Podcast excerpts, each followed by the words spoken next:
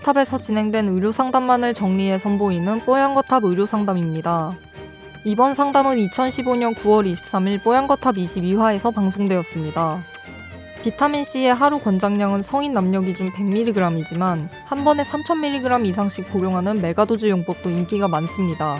이런 고용량 비타민C를 복용했을 때 정말 먹은 대로 효과가 나오는지 과연 비타민C 효능의 범위는 어디까지인지 상담해드렸습니다.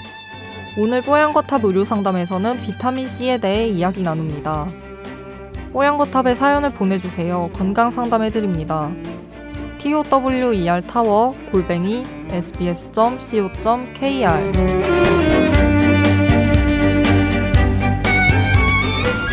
비타민 C에 대한 질문을 네. 해주셨어요.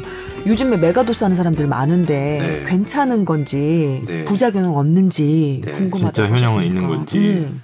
네, 비타민 C는 참 많이 다루었는데도 불구하고 여전히 논란 속에 논란의 한복판에 있는 건강 기능 식품이긴 합니다. 음. 그런데 이제 지금까지 밝혀진 과학적인 사례들, 연구들을 중심으로 제가 말씀을 드릴 수밖에 없는데 네. 왜냐하면 비타민 C의 메가도주를 주창하시는 분들도 최고 대학의 의대 교수이시며 의사인 분들이고 네.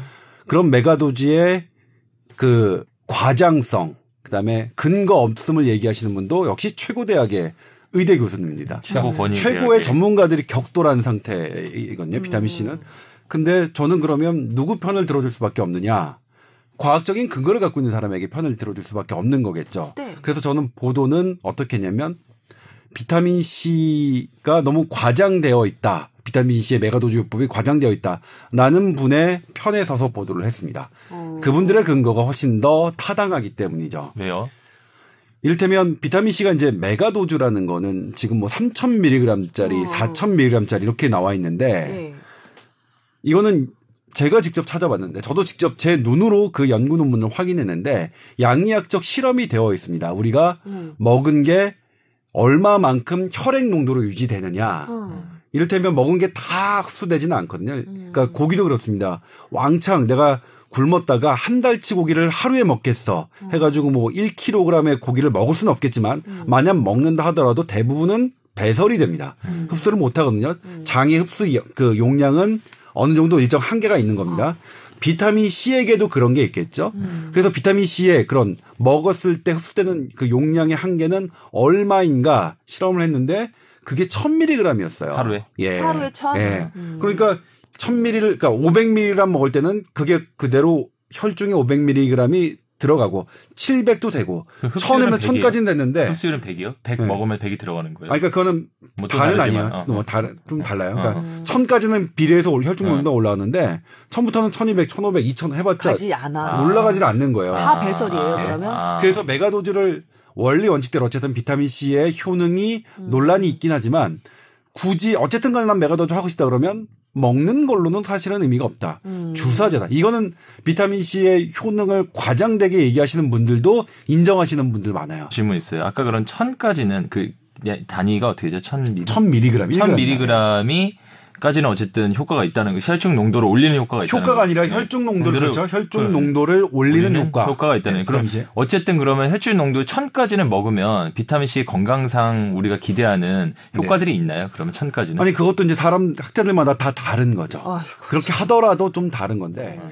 이를테면 권장 비타민 C 음. 우리나라에서 만약 1000mg 비타민 C 되게 싸잖아요. 네, 1000mg까지 먹어도 된다면 우리나라 권장 비타민 C 하루 네. 그 비타민 C의 용량을 1000mg으로 해야겠죠. 비타민 C의 효능 무효효능자들은 네. 1000까지는 그 혈중 농도를 올려주는 효과가 있지만 네. 그것가 필요 건강상 효능이 별로 없다라는 거잖아요. 네. 그러니까 일단 그거 자체도 음. 말이 안 되고 어. 두 번째 그렇게 올린다 그러니까 주사제로 심지어 1000까지 음. 올린다 하더라도 그렇게 하는 거는 좀 무리가 있다. 근데 비타민 C에 음. 이를테면 비타민 C는 부작용이 정말 없는 약 중에 아, 하나입니다. 부작용은 건강에. 없다. 음. 그러니까 이를테면 뭐 콩팥에 어. 뭐 칼슘이 생겨서 어. 뭐 이런 신장 네. 결석 이런 것들이 보고가 되긴 어. 하지만 네. 대단히 드물어서 어. 제가 보기엔 사실상 비타민 C의 부작용 뭐 이를테면 어. 값비싼 천연 비타민 C를 복용했을 때 경제적으로 파탄이 나는 거 말고는 통장이 아니라 아. 통장이 아, 되는 어,